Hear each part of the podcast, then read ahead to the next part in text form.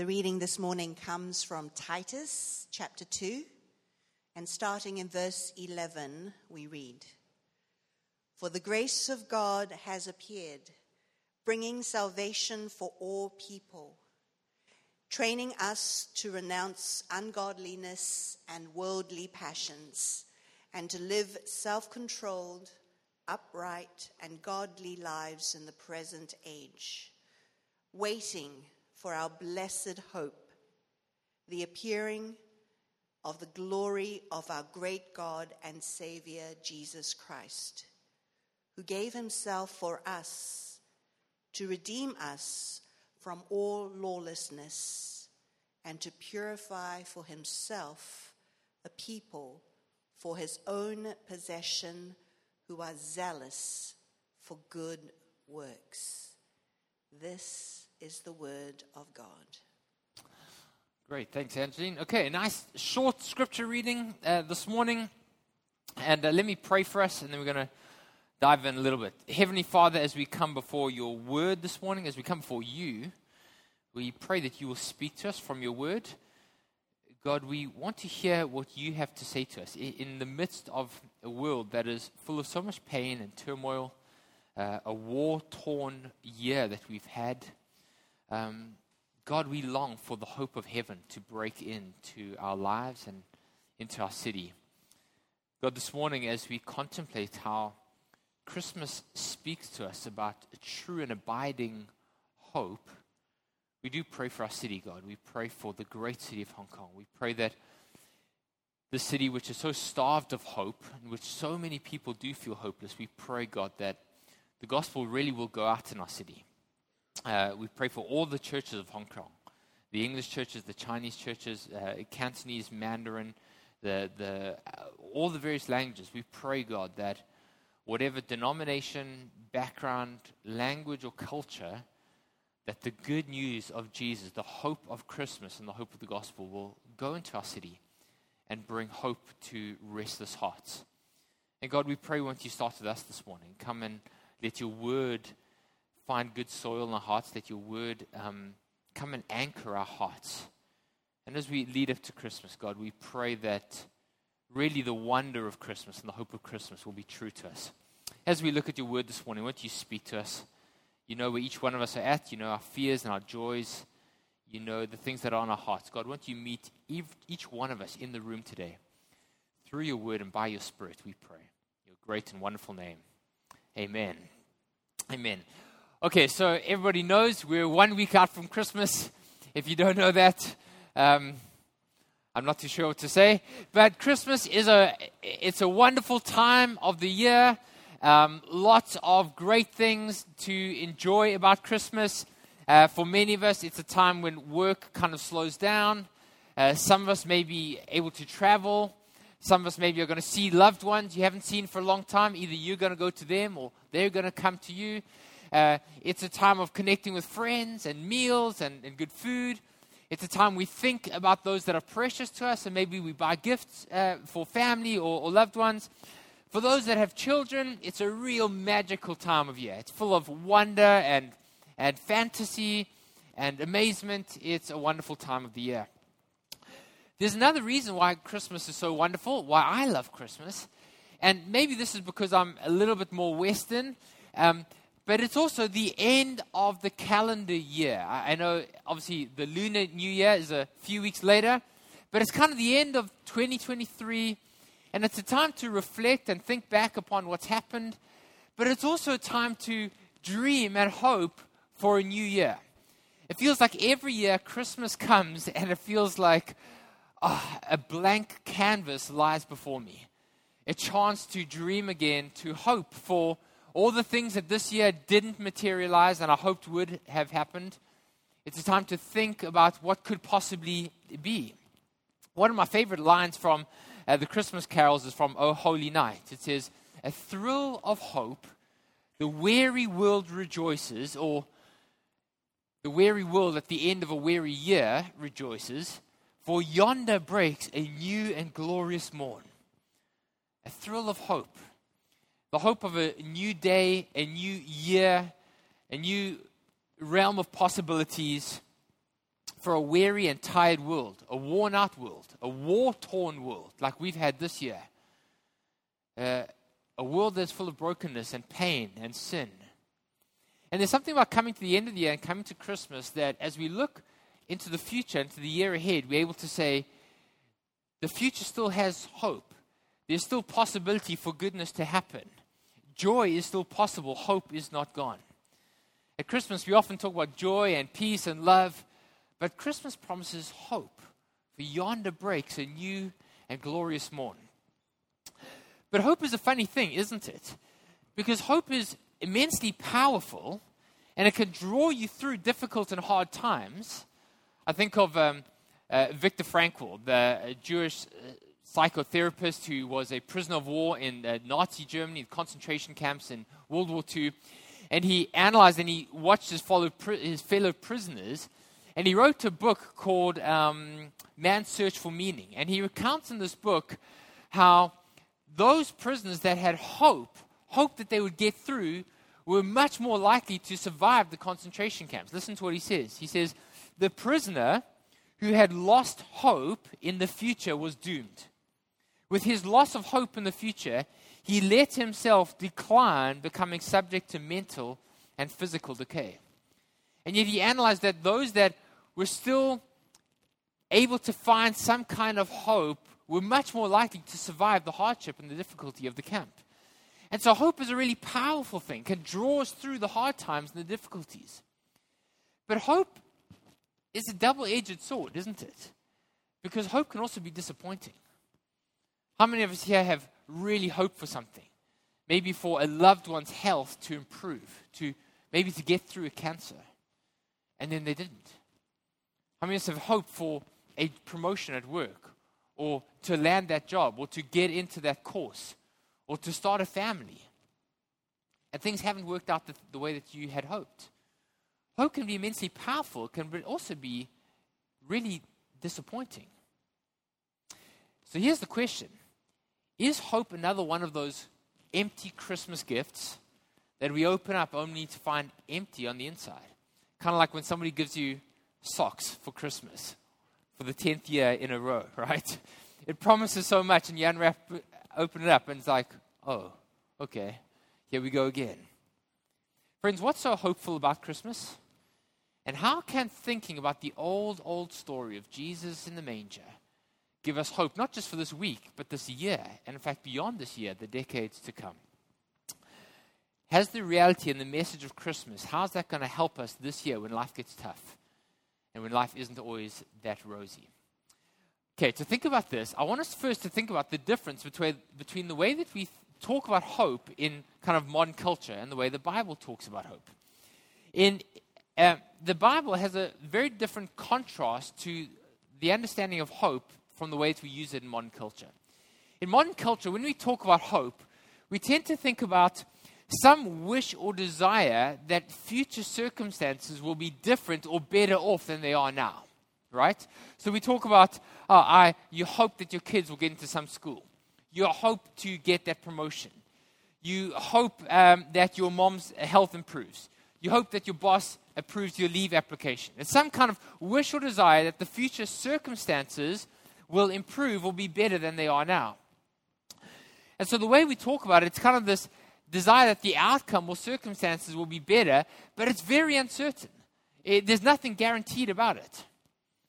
When the Bible talks about hope, it talks about hope in a very different way. The way that the Bible talks about hope of Christianity or the hope of Christmas or the hope of the gospel it doesn't refer, refer to a subjective wish or desire. I hope I pass my exams, Tim.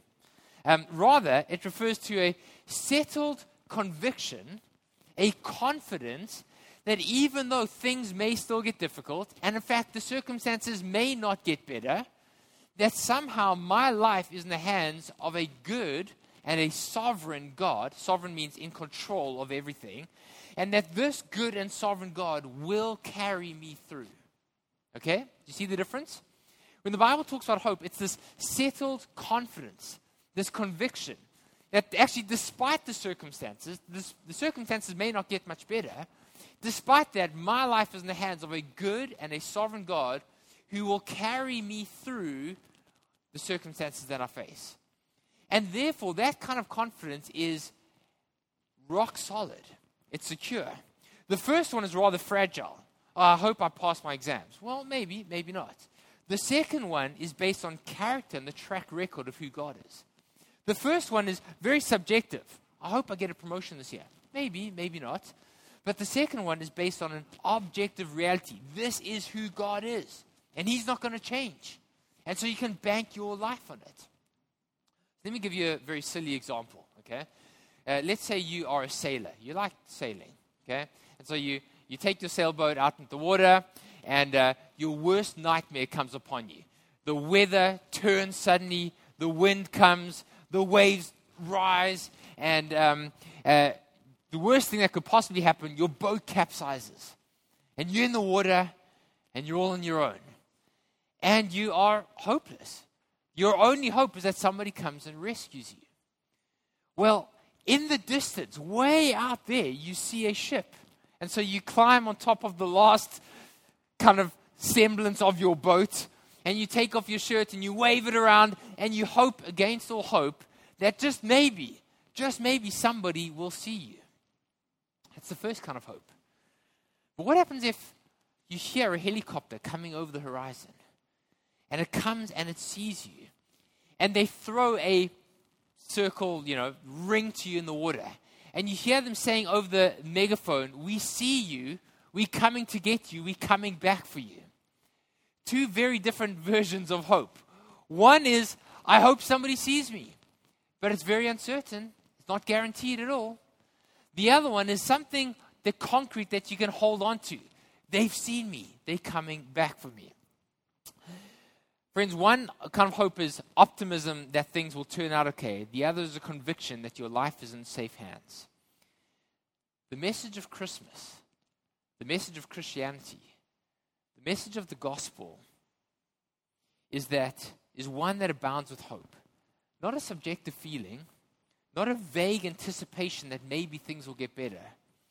The hope of Christianity is an objective reality that you can bank your life upon because it's based on the nature and the character of God.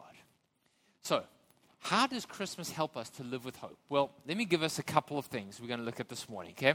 Uh, five things, some of them, most of them from the scripture, a few others just thrown in for uh, fun.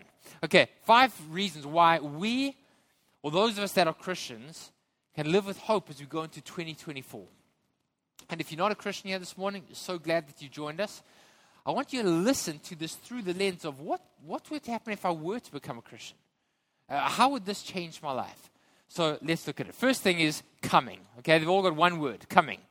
Look at our passage. If you've got your bulletin, your Bible open, look at our passage. We're looking at Titus chapter 2 and verse 11. And just the first uh, few words. The Apostle Paul writes this. He writes this to this young man called Titus. He's leading the church in Crete. And he says, Titus, the grace of God has appeared, bringing salvation for all people. Okay, let's just pause there for a second.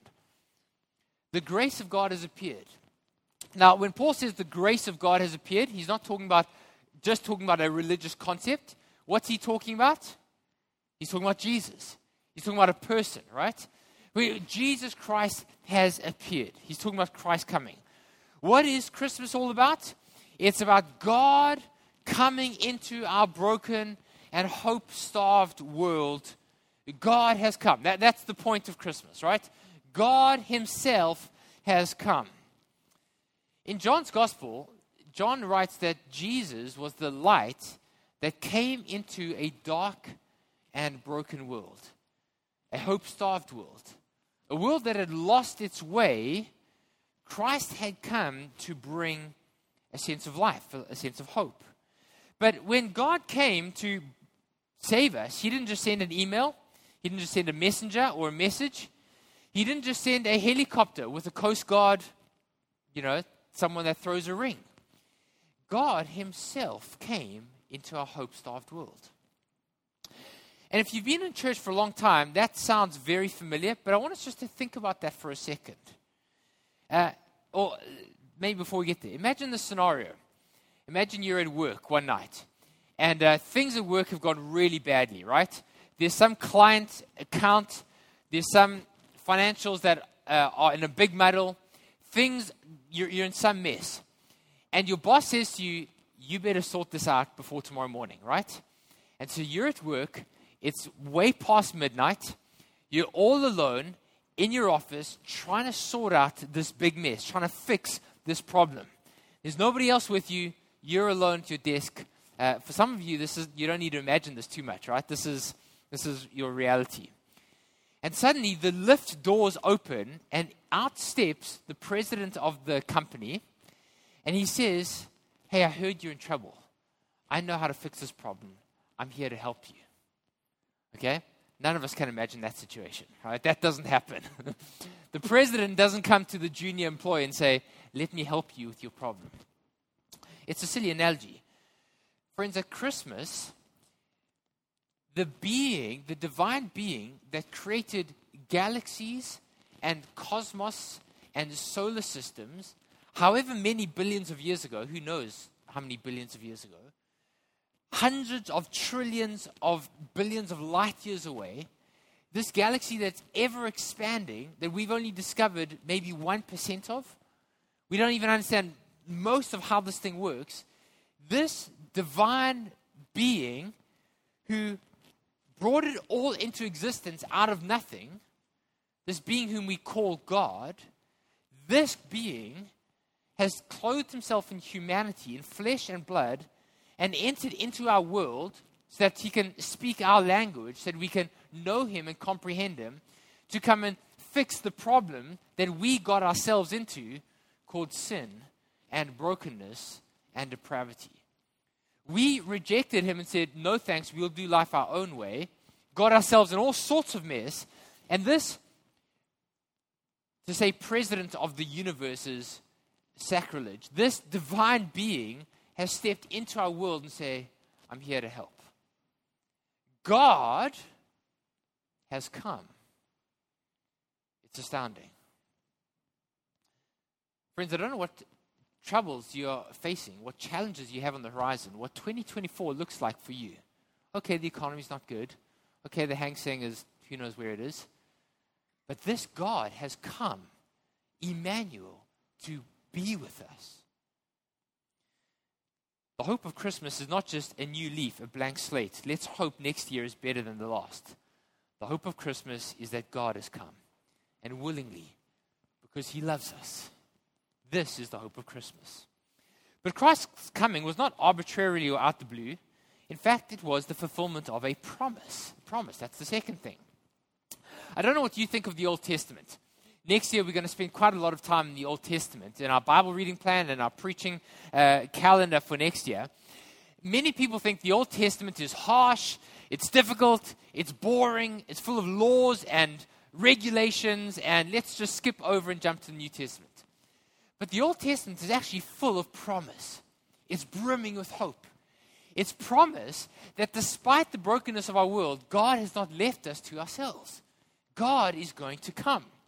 And the promise starts in Genesis 3, the first gospel, and it picks up again Genesis 12, Genesis 15, and Genesis 25, and then it gets to Exodus, which is all about promise, and then Leviticus, Leviticus 16, the Day of Atonement, and then Numbers, and Deuteronomy, and Joshua, and Judges, and all the way through Isaiah, and Jeremiah, and Ezekiel, the whole way through the Old Testament is promise after promise after promise that God has not left us.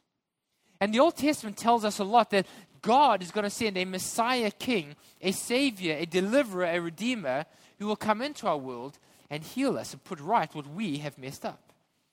And the Old Testament tells us a lot about this Messiah king. He'll be born in Bethlehem, the town of David. He'll be born to a single teenage mom.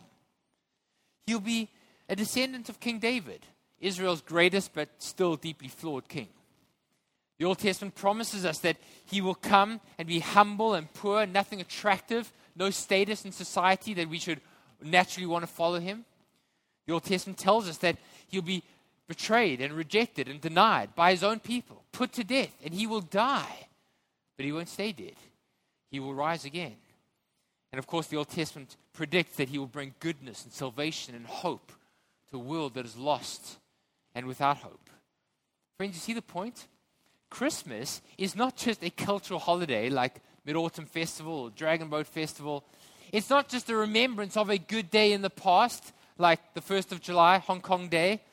Christmas is not just Christ randomly appearing out the blue, like an unwelcome Christmas guest who rings the doorbell and says, Surprise, I'm here. Christmas is God being good to his word, being faithful to his promise. Christmas is God being faithful then, he will be faithful now. Friends, God really did come into our broken world, born in Bethlehem to a single teenage mom, a descendant of David, in poor and humble circumstances, in order to be rejected, denied, betrayed by his own people, put to death, and rise again, and to bring hope to our world. The hope of Christmas is that the same God who was faithful to his people through thousands of years of ups and downs and exile and, and Egypt and all the problems of life, that same God will be faithful to those who trust him. The hope of Christmas, the promise fulfilled. But that's not all. Look at, again, this passage with me in uh, Titus. Look at how Paul describes Jesus. He says, how, do, how does he describe Jesus? He says, For the grace of God has appeared bring salvation to all people. Christmas is about coming, Christmas is about promise, Christmas is about grace. If you're new to church or you're kind of newish to Christianity, grace is one of those words that Christians throw out a lot. It's one of those very Christianese words. Um, I'm sorry, we do that a lot. We use these really weird words that nobody knows what you're talking about. Grace is one of those words. But the reason is because grace is really at the heart of Christianity. It's what it's, it, the whole Bible is all about. Grace means a gift that is undeserved or unmerited. It's a gift that somebody gives you that you didn't earn or deserve. At the heart of Christianity is the fact that God Himself has come to us, the Lord Jesus Christ, not simply to teach us or give us wisdom or give us some advice or how to live. God has come to us to give us a gift that we could never earn, never deserve, never merit by our own favor. The gift of, what does he say here? The grace of God has come bringing salvation, bringing forgiveness, bringing grace, saving us from our sins and our moral debt that we could be brought back into relationship with God. Again, imagine the scenario with me. I've got lots of silly examples today, okay? Imagine 2019, you, uh, you leave the family business, okay? And you decide you're going to go out on your own, you're going to start your own business. So you put together your whole business plan, but you need some money. And so you borrow tons of money. You mortgage your apartment as max as you can. You borrow other money from the bank. You borrow money from friends and family. You borrow all the money you can and you put together your business plan and it looks sound and you launch your business. All you need to do, you need to travel a bit, you need to get some clients, and uh, you launch your business November 2019, and January 2020, COVID comes. And COVID messes up everything. And your business plan sinks. Can't travel, can't go anywhere, can't do anything. And suddenly, all those clients you'd hoped to attract disappear and you're up to your neck in debt and you're in deep, deep trouble, right? You're in deep trouble and you have no hope of repaying your debt. And suddenly, someone appears. Someone comes to you bringing salvation in the form of a checkbook, right? Some family member or benefactor appears and says, I will write off your debt and save you. They come and they bring a salvation. They save you from what you could not save yourselves. Friends, the Bible says that every human being, all of us, have a moral debt that we could not pay back. A moral debt to the God of the universe who made us to know Him and love Him and be in relationship with Him and live trusting Him and live on Him. And yet we've rejected and said, actually, God, we think we're going to go our own way. We think we know better than you. And so we've rejected Him, which is what the Bible calls sin, and we're in deep, deep trouble. We were dead in our sins. But look at what Titus says Christmas is all about. He says, The grace of God has appeared in the person of Jesus Christ. God Himself bringing salvation and forgiveness for those who will trust Him. Christmas is about God not giving up on us, even though we had given up on Him. Christmas is about God not giving us what we deserve, even though the history of humanity is that we have not given God the worship and the adoration that He deserves. Christmas is about grace. Grace. If you got your Bible, look four verses down from the, the scripture we read. Uh, in chapter 3, verses 3, Paul says the same thing. Listen to what he writes here. He says, For we ourselves were once foolish, disobedient, led astray, slaves to our passions and our desires and our pleasures, passing our days in malice and envy, hated by others and hating one another. Can I say, oh, that sounds a bit overboard? That, that doesn't really describe my life. But doesn't that describe much of our world? I mean, just think of the office politics. Think of our war torn world we've lived in this year Israel, Gaza, Ukraine, hating one another and hated by one another, led astray, slaves to our passions and desires, spending our days in anger and envy. But then, verse 4 But when the goodness and the loving kindness of God, our Savior, appeared, when Jesus came, the loving kindness of God, He saved us not because of works done by us in righteousness, not because we earned it or deserved it or merited it, but according to His own mercy. Friends, Christian hope is not based on wishful thinking or optimistic mindfulness. It's not based on the vague idea that God helps those who help themselves.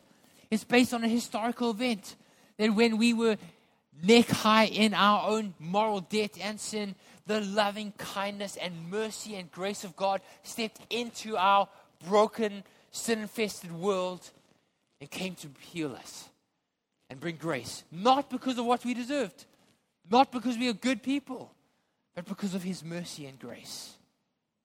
The grace of God came in flesh and blood. And look what Paul says. He says, This grace changes us. Go back to our original passage in uh, verse 11. The grace of God has appeared, bringing salvation to all people, training us now to renounce that former life, ungodliness and worldly passions, and to live self controlled, upright, godly lives in the present age. Friends, here's the point. What is the basis of your hope next year, or f- maybe for your life? Viktor Frankl reminded us you've got to live with hope. If you live without hope, you're doomed.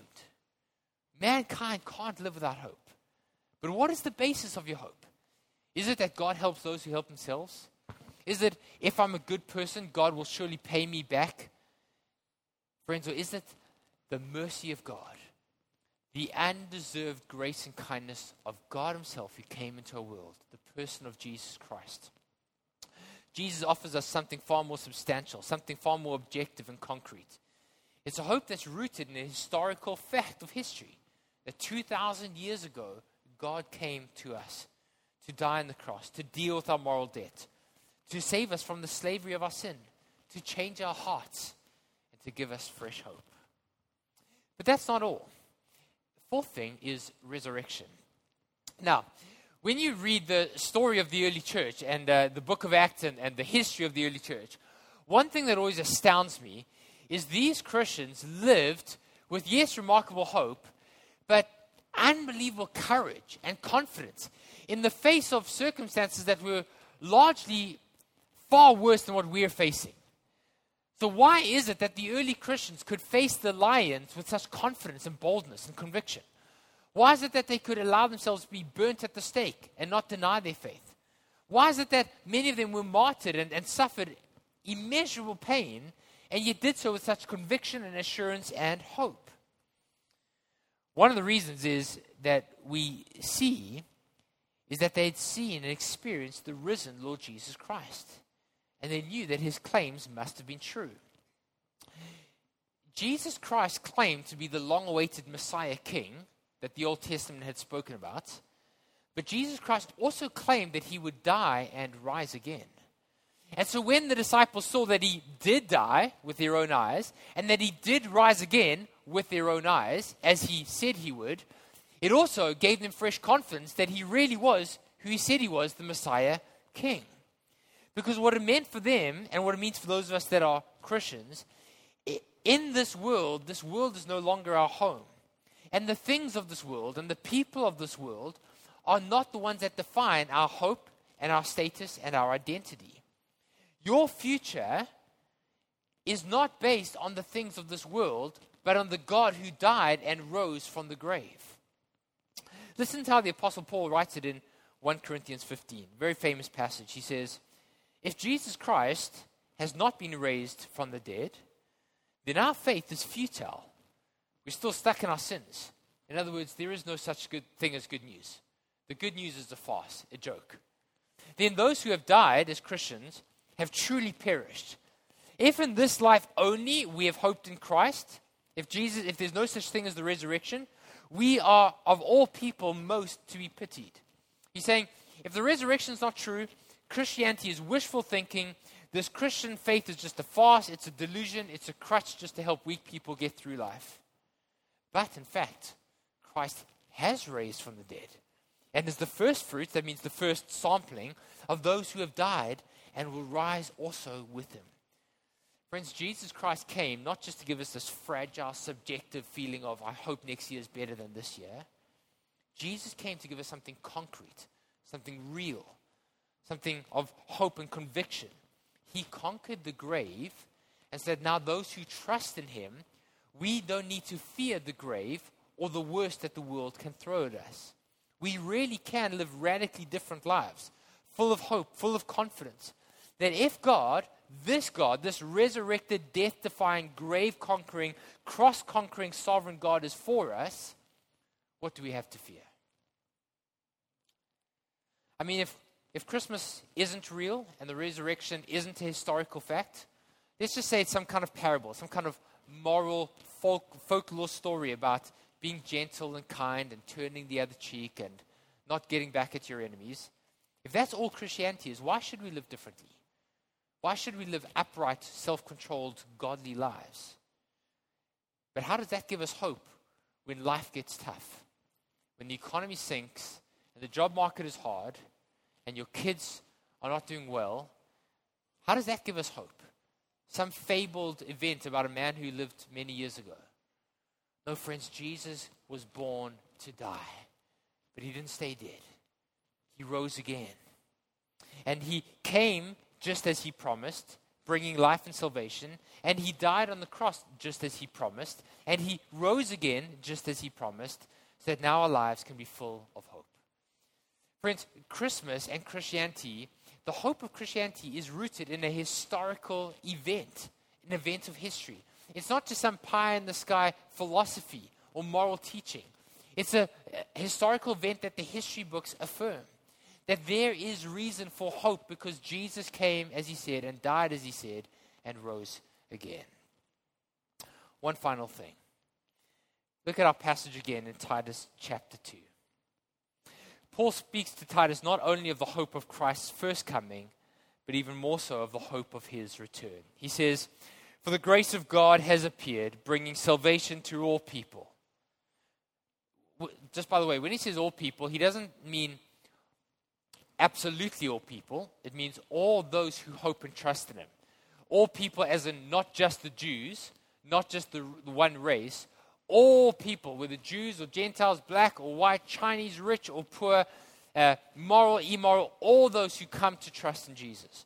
The grace of God has appeared, brings salvation to all those who trust in Him, training us to renounce ungodliness and worldly passions, to live self controlled, upright, godly lives.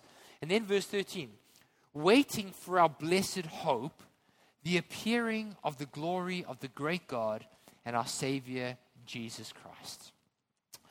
Friends, next week we're going to celebrate Christmas proper. Christ's coming and Christ appearing at his first coming. But Christmas also points us forward to another coming, the second coming, when Christ will return. When Christ will come to our war torn, depressed world Christ's imminent return calls us to live lives of hope and courage and faithfulness and conviction now in light of the fact that he will soon come back. And when he does, we will be with him in a renewed creation, a creation where there is no more suffering, no more pain, no more tears, no more longing, no more faith, and no more hoping because all our deepest longings will have been realized. Christ will bring us to be with Him in a perfect creation forever. Christ said that He would come the first time, and He did. But Christ is coming again, and He will make all things new. Think back of that person bobbing on the waters of the sea. They're there wondering, is there any hope? And suddenly a helicopter comes and flies overhead and throws them a lifeline. And they said, Here is a ring, here's a life raft. Hold on to this. We're coming back for you soon. The person is going to live with a very different kind of hope. But their hope is not just in the first coming, the hope is in the second coming. That soon they'll be brought back to a world where all things will be put right again. Friends, Jesus Christ has come, but he's coming again. And Jesus didn't just come to tell us how to live, he came to save us, to rescue us. And he's coming again to make all things new. Long lay the world in sin and brokenness and pain and error pining, till he appeared and our souls felt its worth. A thrill of hope, the weary world rejoices, for yonder breaks a new and glorious morn. So fall on your knees, hear the angels' voices. O night divine, the night when Christ was born. Friends, what this all comes down to is that Christmas is um, Christmas is real. Christmas hope is real. It's not wishful thinking, it's not positive mindfulness, it's concrete. It's a conviction and assurance that you can bank and build your life upon. Because ultimately, Christmas is about a person. It's about God Himself coming to us, grace in flesh and blood. It's about Jesus Christ coming to bring healing to a broken world. So, what about you? What are you hoping in for 2024? What are you hoping in for the next decade to come? What are you trusting in? And where does your confidence lie? Is it just wishful thinking that next year will be better than the previous year? Or is it based on the concrete reality of the person of the Lord Jesus Christ who has come once and is coming again? Christmas is about a real person coming to a real world to deal with real problems to bring us real hope. Christmas is about Christ. Let's come to him now. Let's pray together. Lord Jesus Christ, one of the great dangers of Christmas is that we've heard this message a hundred times, so many times, and we can become so blase, so familiar. Lord Jesus Christ, I pray that this Christmas, by the power of your Spirit, you will write fresh hope in our hearts. God, for the, some of us, we are really facing hopeless situations. And God, maybe we don't know where our hope will lie. We don't know where to turn. God, I pray that you will come and minister to us and lift our eyes off of our current circumstances and help us to see you, who you are, the hope of heaven, the hope of Christmas, the hope of our lives. Jesus, I pray, won't you make us a church community that is brimming with hope because we are banking our lives on you. I pray this in your great and wonderful name.